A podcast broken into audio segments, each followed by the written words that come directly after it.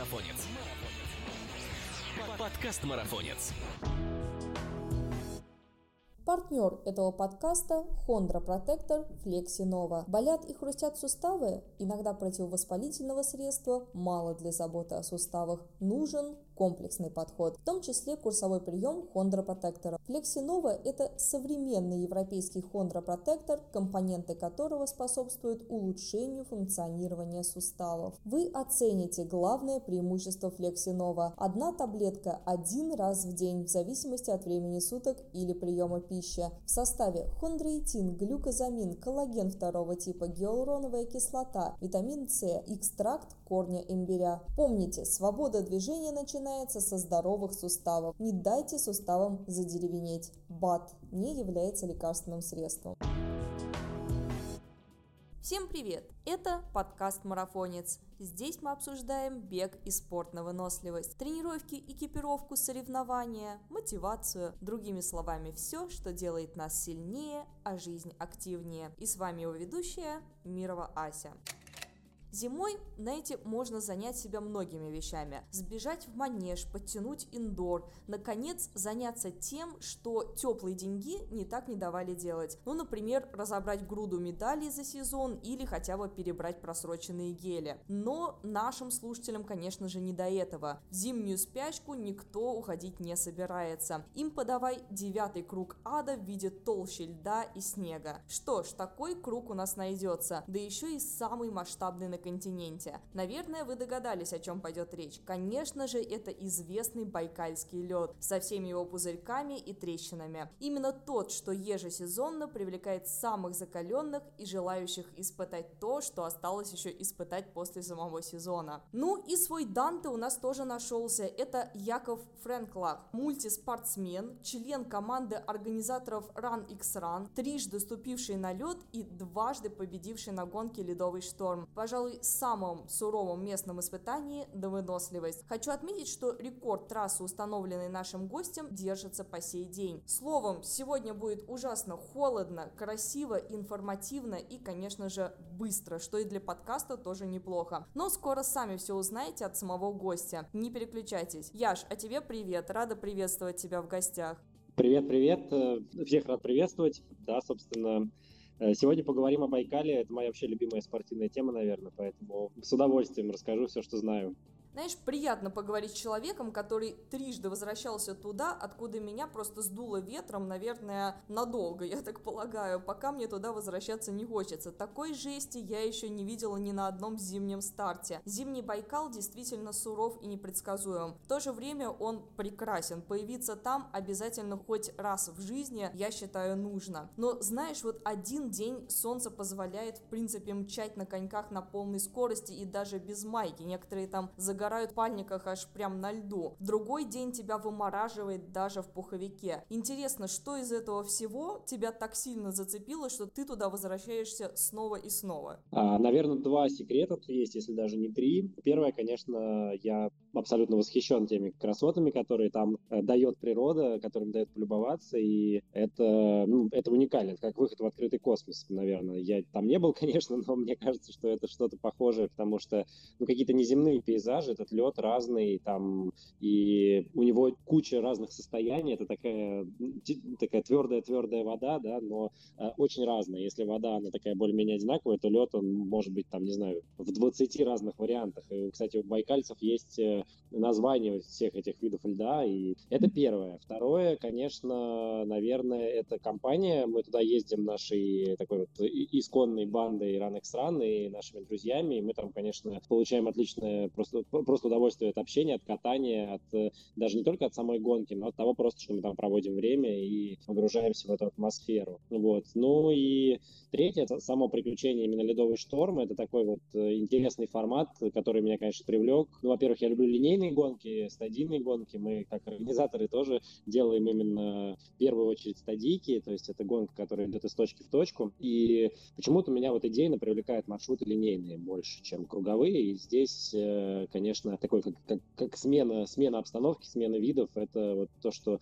мне интересно. Безусловно, холод меня отпугивает, и об этом я еще тоже расскажу. И я далеко не самый большой любитель холода на планете. Вот сегодня мы обо всех этих делах обязательно поговорим, о всех твоих ледовых похождениях, но ведь в первую очередь ты все-таки опытный трейлранер, организатор беговых ивентов, кстати, теплых. Впрочем, будет лучше, если ты сам расскажешь слушателям о своих достижениях в спорте на выносливость, потому что, мне кажется, от тебя будет это намного круче, чем от меня. Давай. Ну, я даже не знаю, как рассказать именно о своих достижениях. Ну, наверное, самым таким интересным своим, ну, не достижением, а, так скажем, прохождением я бы назвал... Ну, ты тоже, я видел, знаком, что ты ходила по Крыму пешком в автономное путешествие. У меня тоже был такой вот опыт, и в 2020 году, когда все было закрыто, стартов практически не было, а у меня, наконец, появилась возможность реализовать проект по всем крымским горам пройтись таким нон-стопом и как бы в формате Fastest Known Time. Есть такой мировой ресурс, и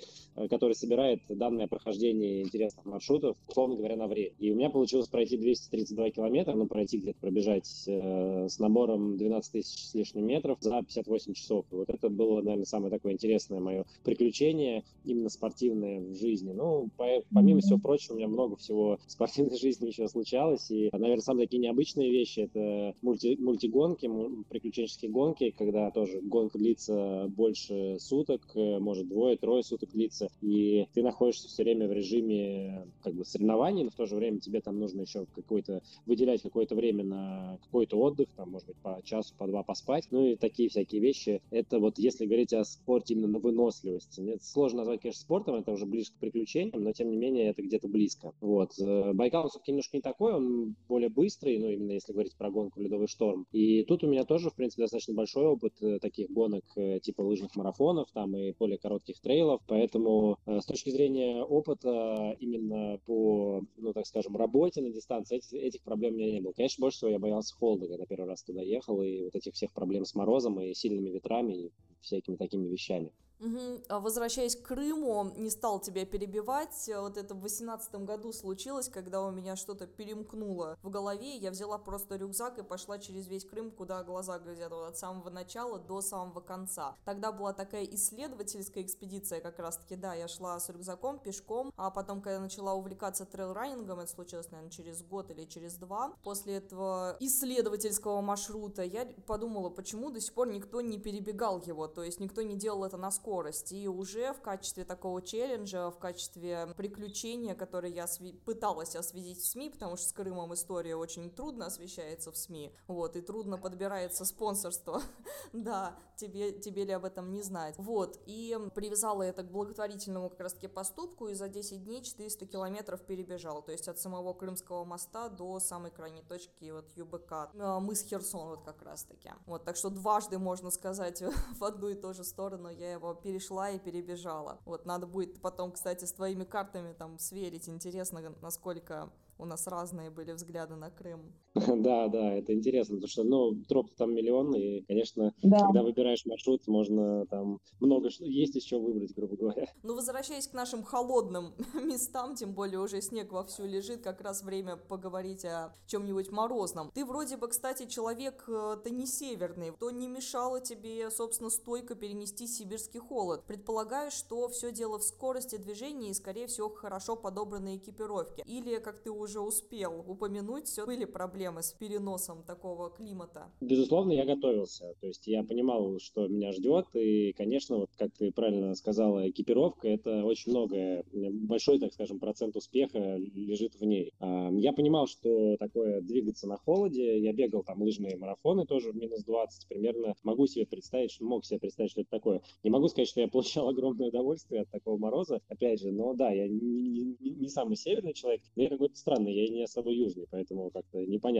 Я непонятный человек. Да, экипировка и быстрая скорость движения, это, конечно, решает в плане того, что ты все время поддерживаешь какую-то интенсивность, и ты все время себя как бы греешь тем самым. Но, к сожалению, на Байкале очень много есть таких вот зон риска, когда у тебя что-то может пойти не так. У тебя есть снаряжение, у тебя есть коньки, палки, у тебя есть какая-то экипировка дополнительная, у тебя есть возможность там случайно искупаться где-то, где-то рос выдавливает воду на поверхность льда и так далее. То есть можно намочиться. Ну, то есть есть опасности, которые, когда не все от тебя зависит, и, конечно, этот риск тоже надо понимать. И, конечно, в гонке есть у тебя там специально дополнительный комплект сухой экипировки в рюкзаке, в гермомешке, и ты, если что, можешь его использовать. Но все равно как бы на таком холоде не так много времени на принятие решений, так скажем, и исправление каких-то нехороших ситуаций есть. Опять же, вот если говорить о том, как вот именно я готовился, да, я правильно подобрал экипировку, что очень здорово помогло в плане количества слоев и назначения этих слоев. У меня были варианты, я мог комбинировать их в зависимости от погодных условий, потому что, как ты тоже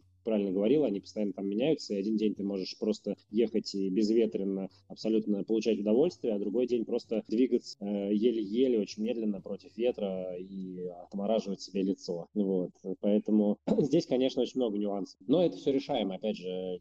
Проблем таких особых нет. Я, на самом деле, достаточно мерзлявый, у меня очень сильно мерзнут руки и ноги в спокойном состоянии, когда я не двигаюсь. И это большая проблема. Я переживал, что она как бы может там очень неприятно все это сложиться, но получилось как бы все хорошо. И, опять же, при движении все хорошо, да, у меня было, проблем не было. А когда я останавливался уже на финише, например, я тоже просто быстро утеплялся, переодевался и старался как можно быстрее попасть в тепло, чтобы не тратить энергию. Ну и, кстати, еще очень важный момент – это питание, потому что ты тратишь там большое количество энергии не только на движение, но и на согревание своего тела, и поэтому, если ты там заголодал, то, наверное, это самый такой большой риск замерзнуть и начать вот именно прям так вот подмерзать серьезно. Поэтому очень важно там сохранять правильный режим питания, и там у меня тоже был очень такой небольшой лайфхак, я применял, попозже об этом тоже могу рассказать, наверное. Вот та же тема с руками, ерунда какая-то, круглогодично просто мерзлявые руки-ноги, это особенность такая есть, то ли с капиллярами связанные, то ли просто с разгоном крови по организму не доходит, что-то у меня там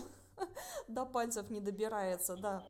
Ну вот теперь, когда все познакомились, самое время, мне кажется, рассказать про то, о чем, собственно, идет речь, о чем мы уже начали разговаривать. Для многих ребят, возможно, гонка еще неизвестна, потому что не такое большое количество людей стремится так себя настолько испытать. И новичкам, и людям, которые еще не успели о ней узнать многое, будет интересно узнать, что такое вообще этот шторм ледяной, о котором мы уже несколько раз упомянули. Вообще, что из себя представляет гонка, сколько смельчаков в ней может участвовать и как люди передвигаются. Ты расскажи вкратце, пожалуйста. Гонка представляет из себя маршрут линейный из поселка МРС, он же Сухерта, до поселка Листвянка, который находится уже на южной конечности Байкала, ближе всего к Иркутску. Участники сначала забрасываются в Сухерту. Мы, как уже несколько лет это практикуем, делаем это чуть заранее, и 4-5 дней катаемся, просто прикатываемся, так скажем, вспоминаем, как это и что это, любуемся льдом и там снимаем всякие видео. Ну, в общем, получаем удовольствие. Потом уже начинается, собственно, само мероприятие, стартуем мы все вместе. Гонка проходит в двух форматах. Коньковый формат – это специальные озерные коньки, но я видел тоже, люди бежали, кстати, в хоккейных, но это такое мероприятие, конечно, уже непростое на таких дистанциях, вот, но озерные коньки, я чуть позже о них расскажу, это вполне себе подходящее еще средство передвижения для такого льда. И второй вариант – это на велосипеде с обязательной шипованной резиной, потому что без нее там делать абсолютно нечего. Кстати, даже не вся шипованная резина одинаковая, и на некоторые шипованные резины там тоже делать нечего. Но это отдельная тема для разговора. Поскольку я тоже занимаюсь там маунтинбайком, я понимаю, что это такое, но желание пока поехать на Байкал на велосипеде у меня все не возникает. Вот.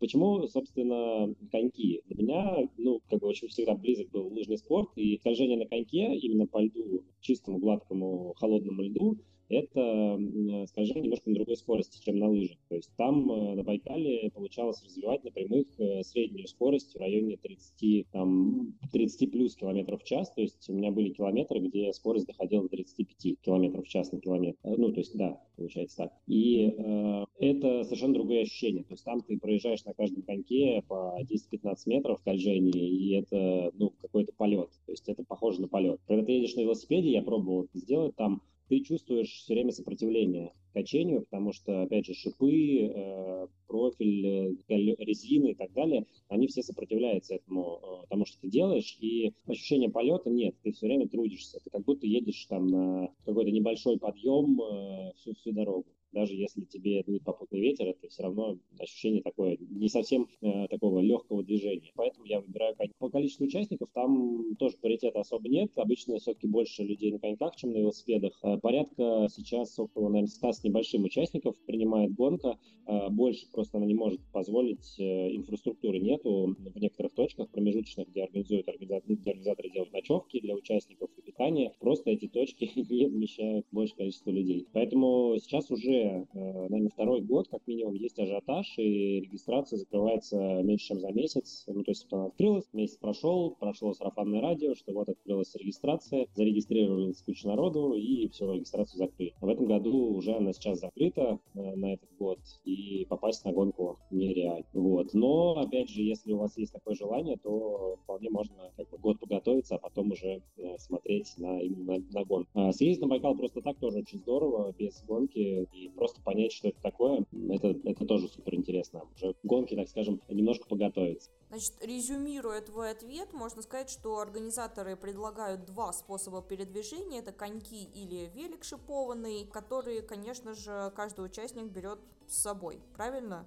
В том числе и велосипед. Да. То есть это два независимых зачета, комбинировать их нельзя. Если ты выходишь на старт на коньках, то ты можешь использовать только коньки или лыжи. Еще есть такой момент, там бывает, что заметает южную часть Байкала, и, в принципе, и в Сухерте тоже могут быть переметы. Прошлый год, например, был достаточно снежным. Перед гонкой немножко раздуло снег со льда, но все равно оставались массивные достаточно места со снегом, и был риск того, что лыжи могут понадобиться. И мы их брали с собой на Байкал, и организаторы их там 2 дня перевозили, а на 3-й день у нас некоторые ребята из команды взяли их даже с собой в надежде на то, что на коньках будет, когда ехать сложно, они переобуются и будут двигаться на лыжах более комфортно. Потому что конек совершенно не скользит по снегу, на нем абсолютно делать нечего на снегу. Там он просто врезается, зарывается и останавливает. Там можно либо бежать в коньках или без коньков, либо уже просто двигаться пешком. Вот. Но формата 2, да.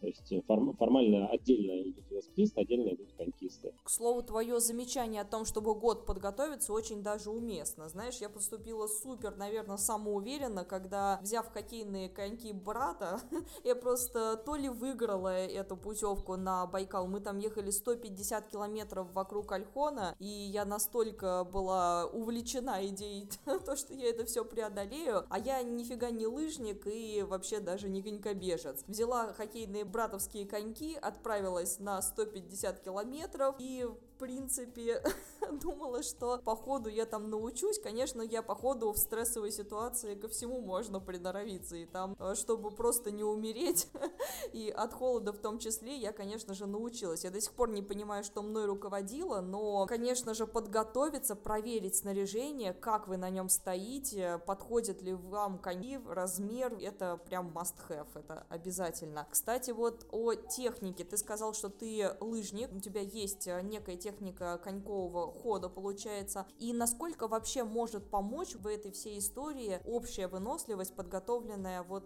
с трейлранерских каких-то времен, то есть действующим атлетам, да, бегунам, лыжникам, трейлранерам? Да, я немножко вернусь сейчас, я отвечу обязательно на этот вопрос, я немножко вернусь к вопросу конькобежцев. Я очень вспомнил просто хорошую историю, когда на первый год я как раз приехал на Байкал, тогда вот, собственно, получилось ставить рекорд этой трассы, но там, на самом деле, вот когда ты вначале говорил про этот рекорд, я тоже хотел еще комментарий небольшой дать, что как бы заслуга рекорда только в одном, в хороших условиях, то есть тогда были идеальные абсолютно, ну как бы максимально идеальные условия, которые бывали там за предыдущие годы, наверное, это в первую очередь дало возможность показать такое там, самое лучшее время, которое было там до этого показано, и год на год не приходится, и, наверное, следующие годы я был готов чуть лучше, но просто условия уже не позволяли так же быстро, и поэтому как бы рекорд не состоялось больше пока. Ну, в общем, то есть это все зависит от Байкала в первую очередь. А во-вторых, вот по поводу конькобежной этой истории, на финише у меня брали интервью, и потом, когда я видел этот ролик, где-то это было на каких-то местных каналах, там спортивных или просто новостных, там сказали, что в гонке победил конькобежец из Москвы. Я так посмеялся над этим. Знали бы они, думаю, какой я конькобежец, да, потому что я, в принципе, озерные коньки в тот год увидел вообще первый раз в жизни. Стоял на коньках, но это было так пару раз, тройку раз, и покататься просто на катке. И это как раз подводит нас к тому, что очень сильно, конечно, лыжная именно подготовка здесь помогает, потому что передвижение там, на Байкале, на льду, с учетом этого ветра, с учетом неровности льда и так далее,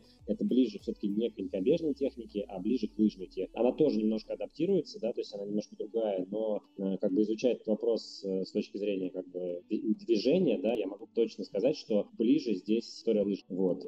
Насчет того, как помогает именно базовая такая физическая выносливость, можно так сказать, ну, на самом деле, я бы сказал так, она очень нужна, но это вторично. Первично это, конечно, твои возможности именно вот либо на коньках, либо на лыжах. Если их совсем нет, то на базе ты проедешь, если условия позволят, ты проедешь эту гонку, но бороться там за какие-то там места или за какие-то просто минуты, там, часы-минуты, условно говоря, время, да, будет тяжело, потому что просто нужно, чтобы движения были отработаны и были, ну, естественными, плавными, без потери лишних сил, потому что я очень хорошо тоже вижу это у начинающих лыжников, когда человек тратит реально очень много сил на немножко неправильные, там, неэргономичные движения, то есть он просто как бы здесь тратит энергию. Там то же самое, это очень сильно влияет на скорость передвижения, то есть там должно быть все отработано. Конечно, в идеале ехать туда нужно с каким-то бэкграундом именно вот лыжи, коньки, что-то такое, похожее по движению. У меня есть ребята, которые финишировали гонку именно хоккеисты, ну, они были на озерных уже коньках, конечно, но они изначально хоккеисты, на лыжах они вообще не катают. У них все удачно прошло, конечно, они там тоже не попали в топ в протоколе, но они абсолютно спокойно для себя преодолели эту гонку, и по их движению было видно, что они абсолютно комфортно себя чувствуют, скажем так. Вот. Но плюс, конечно, когда ты двигаешься на Байкале на большой скорости, нужно быть готовым к тому, что без падения не обойдется, да, и там продольные трещины, торосы, ты что-то там перепрыгиваешь, что-то попадает тебе под конек, например, продольная трещина, куда может попасть лезвие и застрять там на ходу, прям это самая неприятная история, и происходит это мгновенно, и можно как бы достаточно сильно улететь вперед, но для того, чтобы защитить спортсменов, там в обязательном снаряжении есть защита коленей, локтей и шлем, и фу-фу-фу, у меня еще не было таких случаев, чтобы я как-то фатально там падал, ну вот у нас ребята из команды, кто-то там разбивал себе, не то, что разбивал, то есть там бился лицом какой-то лед, немножко там получал какие-то рассечения, но это было так вот один-два раза за все годы, что мы ездили. А вообще, ну, обычно без падений все равно не обходится, но нужно уметь как бы скоординироваться там и, в принципе, иметь хорошую координацию для того, чтобы преодолевать эти дистанции. Чем выше скорость, тем, естественно, лучше надо собой владеть, так скажем. Спасибо тебе за развернутый ответ. Еще хочется поговорить о вообще восстановлении. Это же все проходит несколько этапов, и каждая гонка многодневная, она подразумевает то, что ресурсы организма вообще должны на это как-то все рассчитывать, на то, что творит с ними обладатель. Вот ты сказал, что участники все располагаются на базах, да, они уютные, теплые в этом плане, не нужно там спать в палатках на льду, перекочевывая на каждый участок, в этом плане очень круто. Но успевают ли участники полностью восстановиться от вот этой вот накопившейся все-таки холод, он тоже изнашивает очень хорошо организм, ресурсы организма, и адаптироваться самое главное. Ты очень хорошую вещь сказал, что лучше приехать немножко загодя, чтобы к этому климату вообще, особенно если ты не северный человек, есть там кто поближе приехал, да, из Новосибирска, может быть, у этих людей есть преимущество, но так же, как и в истории с горами, лучше, конечно же, получить некую акклиматизацию. Вот скажи, пожалуйста, как проходило твое восстановление и что ты делал, чтобы помочь своему организму, какие вот дополнительные препараты, мази, массажи, чтобы посоветовать будущим участникам? Да, это очень важная тема на самом деле, и немножко возвращаясь назад на тему того преимущества, которое есть у сибиряков, конечно, оно есть, безусловно, они там все абсолютно как рыбы в воде себя чувствуют, и как раз первый год, когда я победил, это немножко задело местных ребят, и второй год они выставили такую серьезную команду, прям поставили себе цель обогнать, уделать этих москвичей, но они классные ребята, мы с ними отлично общаемся. Из Иркутска там целая команда есть, нереальные лоси, и в голове с Артёмом Кухаренко. Ну, конечно, для него это вот такая родная территория и прям своё поле. И там он может кататься там без маски на глазах, например, что я себе вообще не могу представить. У меня просто, мне кажется, глаза замерзнут, ну, вот вообще до ледышек совсем сразу. Вот. А он как-то это делает, я не знаю. И, конечно, для них это лучше. Что еще важно, вот эти морозы, которые там, да, были года, когда мы приезжали туда, и там на месте минус 30 и даже холоднее. Мы все равно выходили на лед, и мы катались, до гонки. На гонке, благо, таких морозов не было. Там этот мороз переносится значительно легче, чем, например, у нас здесь в Москве или там в Питере в более влажном климате, потому что там просто суша. Когда Байкал встал, когда воды нет открытой, там достаточно сухо, и нет проблемы с таким вот прямо супер холодным, так, чтобы он прям вот вообще вымораживал, да. Я могу сказать, что по моим ощущениям, там минус 25 там, это как минус 15, минус там у нас, наверное. Это примерно вот такое отношение. Конечно, это просто тоже надо понимать. Вот и все. По поводу восстановления. Здесь вопрос комплексный, да, и, конечно, нужно стараться заранее понимать, как твой организм функционирует в формате многодневки, потому что если ты именно выкладываешься, да, прям вот стараешься и так, прям, так скажем, двигаешься в таком режиме соревновательном, то, конечно, вопрос восстановления является очень важным. И, можно за один день выложить все и потом просто доезжать, а можно грамотно распределить силы. Для меня самые важные вещи — это, наверное, как можно быстрее начать отъедаться после такого, попасть в тепло, согреться, покушать правильно, да, то есть я стараюсь там разводить себе всякие спортивные там штуки, например, я очень хорошо и уже давно использую в таких мероприятиях гейнер, что-то типа, да, белково-углеводной такой смеси, которая прям очень может здорово загрузить и помочь запустить процесс восстановления. Дополнительно это всякие разные массажные процедуры. У меня есть там с собой всегда перкуссионный массажер и миостимулятор, которым я там пытаюсь взбодрить нагруженные мышцы. Хотя, честно говоря, у меня не было тогда никогда такого ощущения, что мышцы там как-то прям супер-супер тяжело работают. Но пока не попадал на совсем ужасные условия, там встречный ветер, все там 70 километров этапа, у меня такого не было.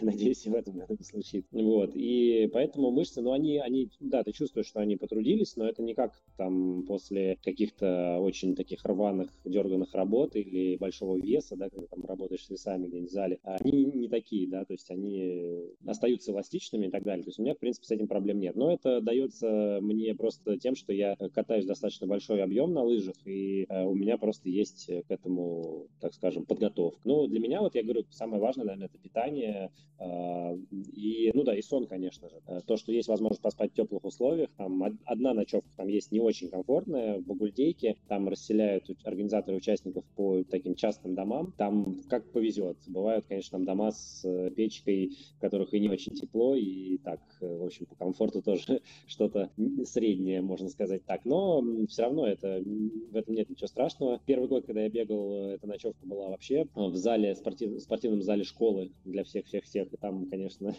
для меня это тяжело, я плохо сплю в таких условиях, и я помню, что ту ночь, мне кажется, я не спал вообще. Но это было такой вот опыт. В принципе, опять же, с учетом моего опыта всяких гонок без сна, и для меня это не проблема, там, пробежать 2 дня с недовосстановлением, с недостатком сна, даже 3, в принципе. Вот. Дальше уже могут начаться проблемы. Поэтому просто нужно все продумать, нужно стараться там быстро покушать, полежать, не тратить лишние силы, где-то погулять, может быть, наоборот, погонять кровь. Отработать те процедуры, которые лучше всего подходят вам. Слушай, несмотря на холод, который там может достигать 30 градусов, хоть ты и говоришь, что чувствуется он намного меньше, чем фактическая его величина, все-таки, несмотря на сухость климата, интенсивная физическая работа все-таки позволяет интенсивно очень промокнуть, поэтому вопрос правильно подобранной одежды здесь, конечно же, стоит остро. И на фото, если честно, твоя экипировка выглядит не слишком утепленной, смотреть мне на это было холодно, когда я подбирала фотографию для подкаста, и, знаешь, хочется накинуть на тебя, если не пуховик, то хотя бы одеялка. Но такая вот перестраховка, кстати, с утеплением и с пуховиками, она и может сыграть злую шутку с спортсменом еще неопытным, который боится этого всего холода и первый этап решил на себя натянуть все, что у него было, да, в рюкзаке. Поэтому будет полезно, если ты сможешь помочь с выбором одежды и распределением слоев. Как это будет правильно? Да, на самом деле тоже вопрос очень емкий. Правильно ты абсолютно говоришь. Мне самому холодно смотреть на эти фотографии. И более того, мне и там холодно, когда я нахожусь в статичном положении в этой одежде. Фишка в том, что ты, когда ты выходишь на старт холодной гонки, не может так вот таких чудес быть, что ты вот на старте стоишь, тебе нормально, ты поехал, тебе тоже нормально. Так не бывает. То есть здесь варианта 2. Ты либо стоишь на старте в пуховке, которую быстро потом отдаешь там или болельщикам, или организаторам, если это возможно, и выезжаешь, и первое время, там первые 3-5 минут ты мерзнешь и просто пытаешься обработаться и поймать поймать свой режим и разогреться. Второй вариант — это просто вот постоять, померзнуть и стартовать, да, как есть. И тоже, ну, померзнуть не 5, а там, ну, 10 минут. Ну, вот, в принципе, самый основной посыл этого в том, что тебе не должно быть в твоей стартовой одежде, если ты планируешь прямо интенсивно двигаться, быть комфортно на старте в этом холоде. Тебе должно быть холодно. Вариантов нет. Или, как ты правильно сказал, если ты будешь себя комфортно чувствовать, ты найдешь пуховку на старте и поедешь в ней, то очень быстро ты просто перегреешься, промокнешь и замерзнешь за это. Сколько бы ни было на тебе одежды. Это очень важная штука. И, конечно, да, правильно подобрать слои — это самая-самая такая важная вещь в подборе экипировки. Но у меня, в принципе, есть очень большой такой полноценный отчет по снаряжению, потому что я использовал в 2021 году. Если как-то это возможно, я могу там дать ссылку, его, может быть, приложить или там, в общем, как угодно. И там описано вообще все, что я использовал. Но если говорить коротко, то наверху обычно у меня надет самым ближайшим к телу слоем это термобелье с коротким рукавом, активное такое, тоненькое. Потом вторым слоем идет еще одно термобелье, немножко такое, чуть-чуть утепленное, но тоже спортивное, с длинным рукавом. И третьим слоем обычно у меня была надета так называемая лыжная разминка. Это такой элемент одежды, который спереди имеет ветрозащиту, а сзади спина дышащая и эластичная. Это, кстати, хорошо, потому что на спине там еще и рюкзак, и он дополнительно создает какое-то такое, ну, утепление, естественно, и желательно, чтобы на спине было поменьше, грубо говоря, всяких толщины слоев, да, и чтобы, наоборот, там не перегревать и не сильно мокнуть под рюкзаком. Все равно, конечно, будет выделяться пот, и, ну, у всех немножко по-разному, но у меня, я все равно тоже начинаю потеть потом, поэтому, конечно, когда я как только приезжаю, я переодеваюсь сразу прямо из своей гермы в сухое термобелье первым слоем, а дальше уже в зависимости от всего, что у меня там произошло, может быть, одену что-то из того, что было на мне надето, и сверху пуховку, тоже, которая есть в обязательном снаряжении. И, соответственно, низ тоже там, если нужно переодеть, что-то переодеваю.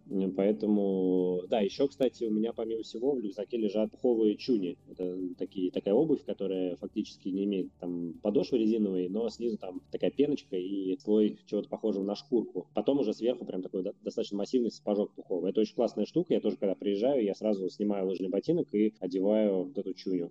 Это прям очень сильно спасает на льду там, и ноги сразу в тепле. Что касается верха и, соответственно, ботинок. А на штаны у меня обычно тоже одно термобелье, плюс тоже ветрозащитный такой лыжный комплект. То есть это не совсем разминка, это как тайцы, но с ветрозащитой в передней части, типа виндстопера. Это очень хорошая штука и прям сильно решают вопрос с охлаждением ног. И прям, ну, то есть этого вполне достаточно. Мне всегда было в них комфортно. И там диапазон рабочих температур для этого комплекта у меня достаточно широкий, вот именно что касается низа. А верх там может комбинировать. Бывает у меня там немножко потеплее термобелье надето, полегче вторым слоем. Бывает один слой вдруг можно надеть. Вот. Но еще ни разу не получалось проехать эту гонку в стартовом костюме лыжном, то есть в таком, так скажем, холодном костюме, вот, потому что температуры еще ни разу пока не позволили. Хотя бывают там случаи, что это возможно, говорят, но я не видел ни разу еще пока. Вот, кстати, подтверждаю, лайфхак с чунями очень крутая тема для Байкала, прям, потому что там вот этими замерзшими руками, которыми ты не можешь вообще ничего сделать, а термос даже открыть, потому что термос вообще прилип полностью,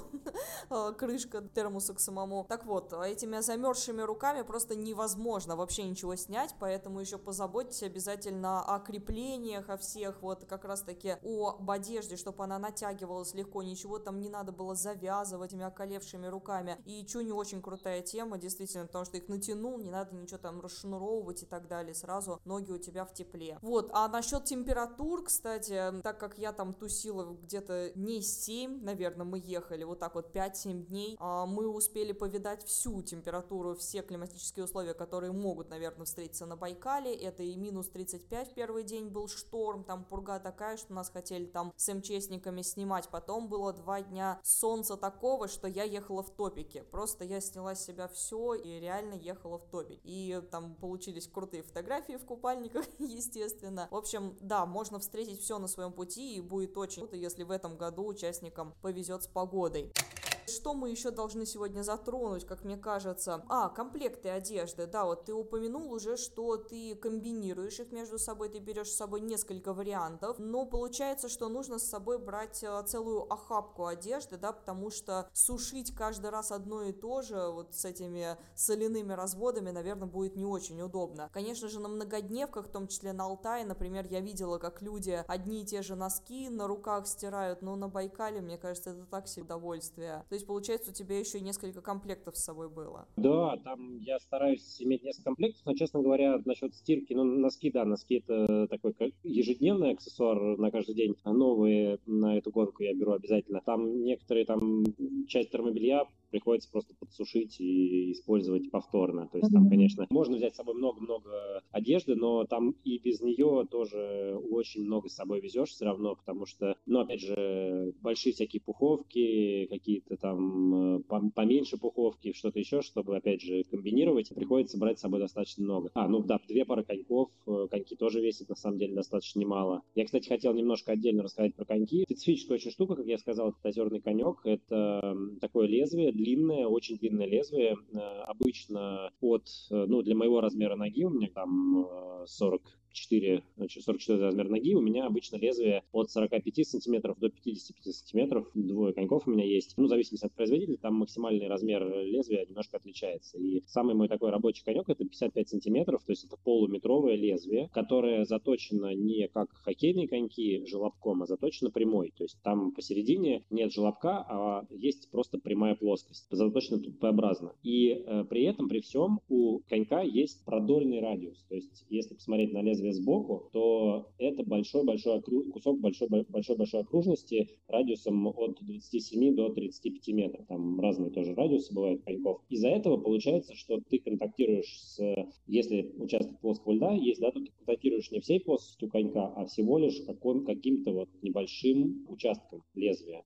И, естественно, боковая часть, кромка, она заточена, то есть там идет заточка, и мы последний год берем с собой такой полный комплект инструментов для полевой заточки, то есть мы прям ставим там струбцинки и точим себе коньки каждый день, потому что первые годы мы этого не делали, и к концу гонки на последний, там, предпоследний день ты уже чувствуешь, как конек затупливается и совершенно не так уже держит, и не так ты можешь спокойно ими управлять, то есть возникают проблемы. Заточка, конечно, чуть легче вся история происходит. На конек ставятся лыжные крепления для беговых лыж, либо крепления для просто ботинка. Есть такой вариант туристических коньков, когда ты просто ставишь туда что-то похожее там на, не знаю, сноубордическое крепление, условно говоря, да, и, ну, единственное, без пятки, без такой жесткой. Просто туристический ботинок туда надеваешь в крепление. Но это не спортивный вариант. Спортивный вариант — это только именно лыжные, беголыжные ботинки. Ботинки мы используем для конькового хода с фиксацией голеностопа, потому что, опять же, там очень много нестабильности, и чем лучше у тебя держится голеностоп, тем более хорошо ты себя на этом льду чувствуешь. Помимо этого, ты используешь лыжные палки обязательно, потому что против ветра ехать без палок абсолютно не вариант, я бы сказал так, потому что там часть пути ты преодолеваешь, но если, как бы,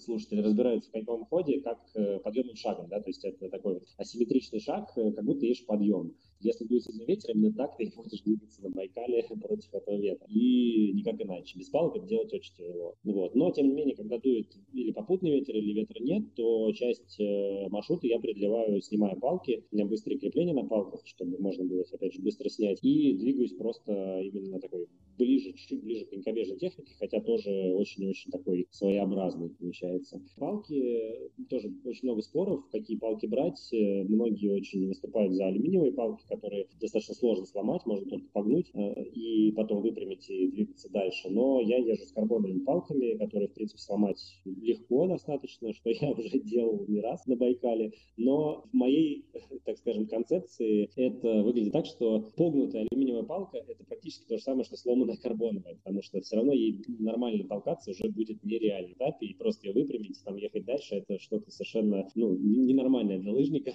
Вот. Она уже совершенно не имеет жесткости продольной, и то отталкивание, как совершают его именно лыжники, да, с усилием, она просто не выдержит, вот и все. Поэтому здесь не важно, сломал ты или погнул для меня. Последний год было так, что более 10 километров я доезжал с одной палкой, и, сломав ее, просто пнув ее коньком неудачно. И поэтому, конечно, это было, ну, как сказать, чуть тяжелее, чем с двумя, но в целом я удержал лидерскую позицию тогда и даже не подпустил к себе второго участника. Ну, пришлось немножко просто побольше потрудиться первый день.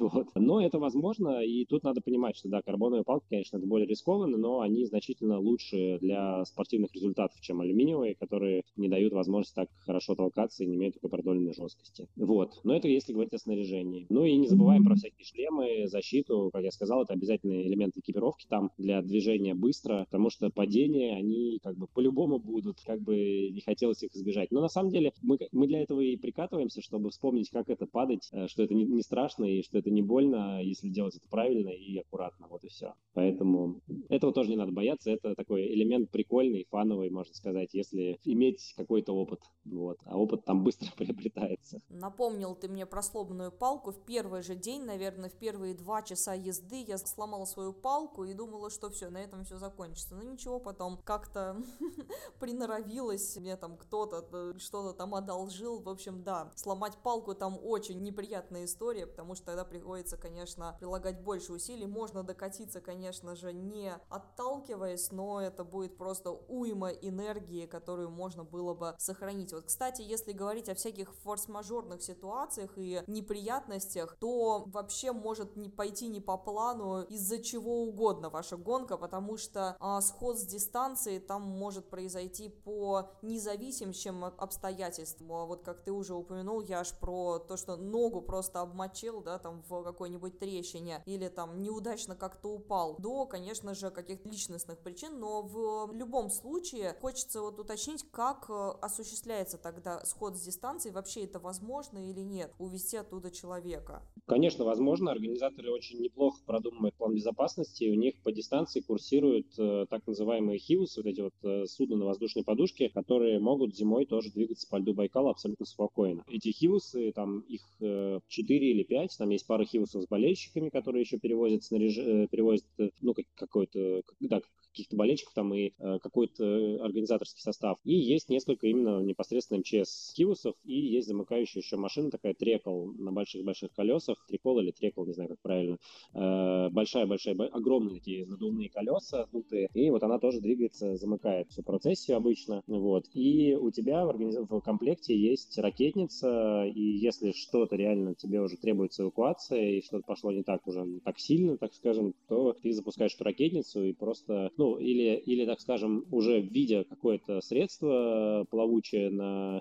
льду, ты уже сигнализируешь ему о том, что вот, спасите меня, пожалуйста. Вот, в принципе, там даже если это будет не организаторский трекол или какой-то там просто туристический, он все равно, скорее всего, к тебе подъедет и окажет тебе помощь, потому что все прекрасно понимают там, что времени на, как бы, просто постоять там, подождать, его вообще немного у людей, даже несмотря на то, что у них есть там экипировка и так далее. Я с собой еще, помимо всего прочего, беру обязательно комплект там спички и небольшой кусочек сухого спирта для того, чтобы, если что, добежать или добраться до берега, где есть все-таки лес, и разжечь костер. Я еще в крайнем случае рассчитываю на такой вариант, потому что я как бы попадал в такие ситуации в жизни своей, что это меня прям спасало, поэтому, в принципе, это тоже вариант, но это такое же как бы не обязательное умение, я бы сказал так, но оно тоже может в случае чего помочь. На самом деле, просто промочив там ноги, это не причина тут же взять и сойти с дистанции на самом-то деле, потому что это тоже такой парадокс, когда ты там или ноги, или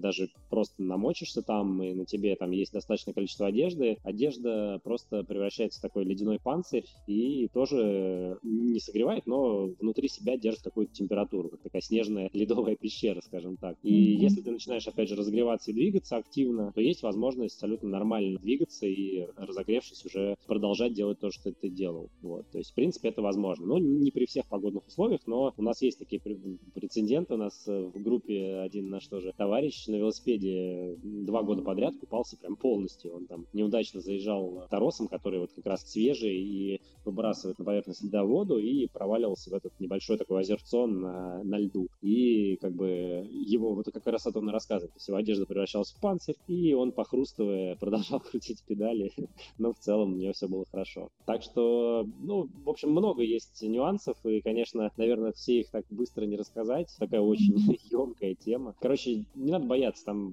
большинство таких нештатных ситуаций или проблем, они решаемы прямо на месте, и и нет такого, что там невозможно решить. И тфу-тфу-тфу за все время проведения гонки все участники живы, здоровы и доезжают до финиша. Ну, кто-то сходит, да, по причине там отсутствия физической подготовки или просто что-то, опять же, пошло не так, сломался конек, сломался велосипед. Ну, бывает, всякое бывает, да, но, тем не менее, процент финишеров, он достаточно хороший. Там финиширует, наверное, более 70% от стартовавших участников, даже, может быть, 80%. Это вполне себе достойно. Не на всех трейлах даже есть такой процент успешных финишеров. Да, здесь просто, если уже решился, то нужно трезво смотреть на свои способности, на ситуацию, и причин, по которым можно сойти, в принципе, достаточно. Многие из них зависят не от самого атлета. Байкал очень непредсказуемый, капризен. Надо сразу готовить себя морально к любым форс-мажорам и таким внештатным ситуациям, как ты сказал. От переноса до отмены вообще соревнований. Об этом у нас есть офигенный, кстати, подкаст с твоими коллегами из Альп-индустрии и Run X Run. Мы записали прям такой толковый подкаст для тех, кто любит повозмущаться, когда что-то идет не так, что-то отменяется. Так что обязательно, если такие мысли закрадываются, послушайте. Вот. И сам лед, кстати, тоже представляет немалую опасность. Кроме того, что в него можно вдохнуться, как ты вот рассказал про этого человека. Может быть, это, кстати, был часть его плана, как укрепить бронь вокруг себя. Ну, конечно, сомневаюсь. Но лед может, тем не менее, конечно, не проломиться, потому что там толща такая, что вы не уйдете под лед. Это сразу от всех предупреждает. Самая главная боязнь у людей, которые едут на Байкал: а что, если там он подо мной проломится? Нет, он не может проломиться даже под буханкой, но может изрядно напакостить. Он, во-первых, не такой гладкий, как многие могут себе представить, как на картинках, на кусочках, точнее, картинок, где выбирают самый красивый такой гладкий лед и показывают кого-то Байкал весь такой. Нет, он не весь такой, он весь припорошен, он весь в торосах, поэтому нужно готовиться не к искусственному катку, а к такому испытанию, можно сказать, где надо будет перепрыгивать постоянно и даже, может быть, да, где-то шагом проходить. Яш, а вот что для тебя конкретно лично было самым трудным и самым прекрасным в этой гонке? Поделись своими эмоциями. Трудным, наверное, тоже вот преодоление таких сложных моментов на льду, торосов. Бывает там даже, знаешь, не то, что торосы, это поля торошения у них называется, когда выходит какая-нибудь река, русло ее выходит в Байкал. Когда происходит процесс замерзания, туда постепенно надавливает как бы водой толщу льда, и она как бы становится такими вот полями с торосом. Вот. И в таком, конечно, такие штуки, когда ты там перед собой видишь и понимаешь, что тебя ждет сейчас вот именно поле торосов, это, ну, демотивирует. И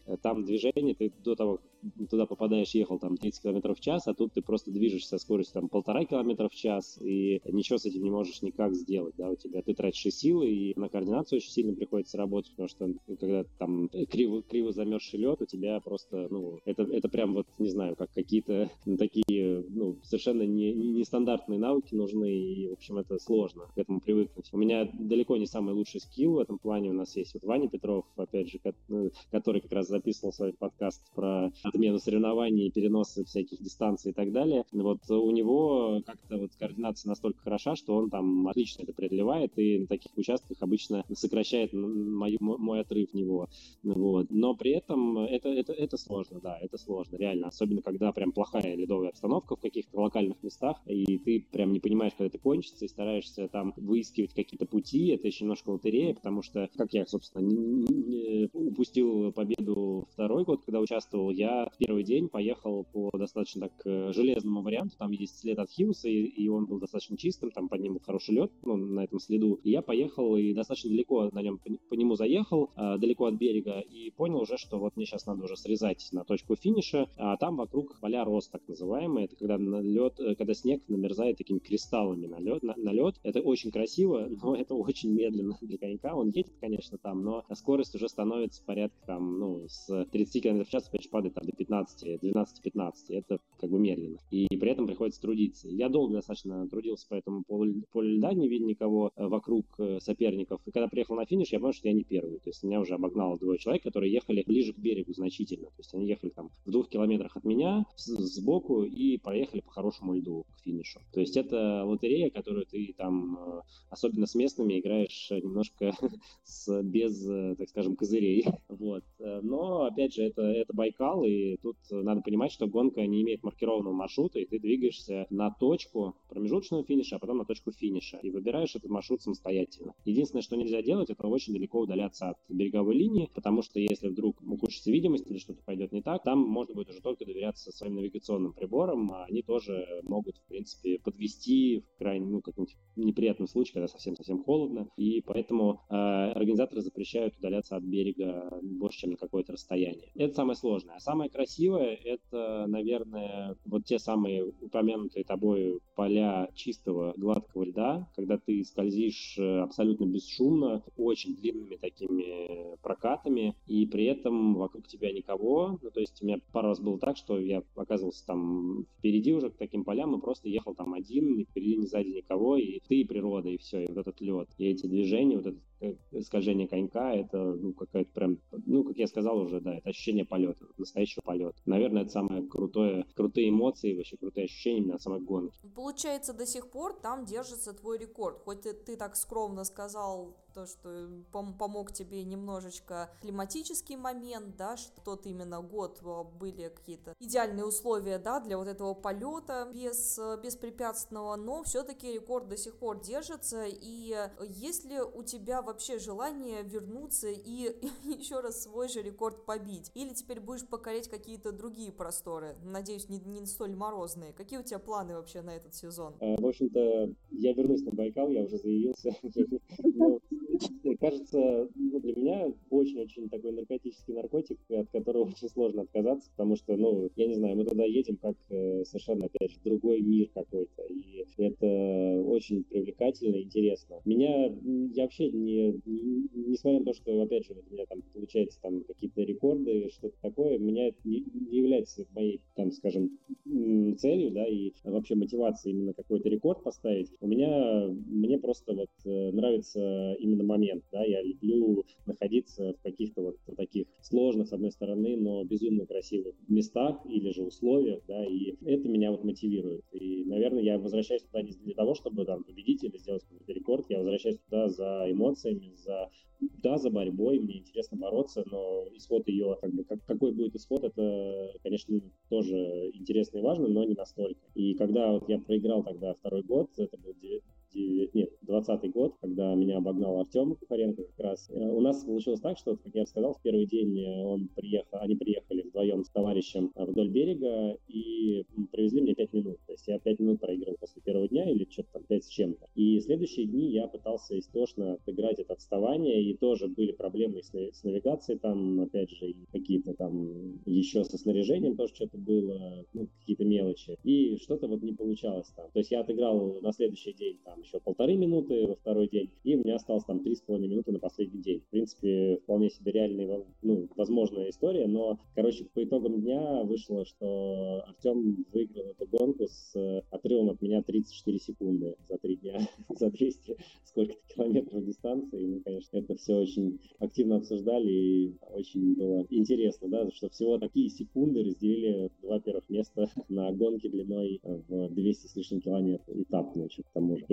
За этим я, наверное, туда и еду, чтобы опять что-то похожее почувствовать. Слушай, зато как интересно, когда такая борьба разворачивается, когда ты не знаешь, что у тебя в запасе там еще час, и ты вообще не видишь своего соперника, а когда счет идет на секунды, это просто уже, вот это реально, уже как шоу, да, какое-то, и борьба вот эта вот. Да, круто очень. Яш, спасибо тебе огромное за подкаст, рада, что мы с тобой записались, на мой взгляд, получилось очень информативно, надеюсь, тайна Байкалов немножко приоткрылась для наших слушателей, и те, у кого был какой-то лютый страх перед льдом, холодом, чем бы ни был этот страх, по-другому как-то люди воспримут эту красоту и решатся на такое приключение. А скорее всего это будет одним из самых ярких приключений в вашей жизни. Об этом и наш гость сказал, я могу подтвердить, так что решайтесь, это очень круто, но главное готовьтесь и с умом подходите ко всему, что было перечислено в этом подкасте. Яш, спасибо, а тебе удачи во всех твоих мега гонках во всех возможных климатических условиях.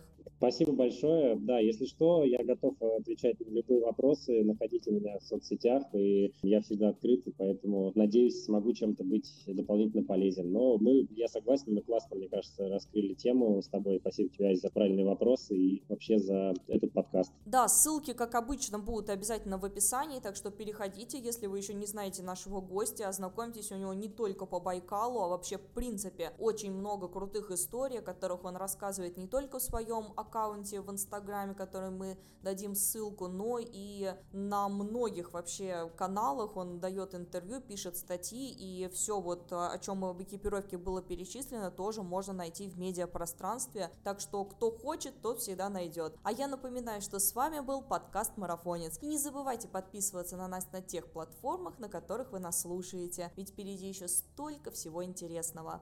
Пока!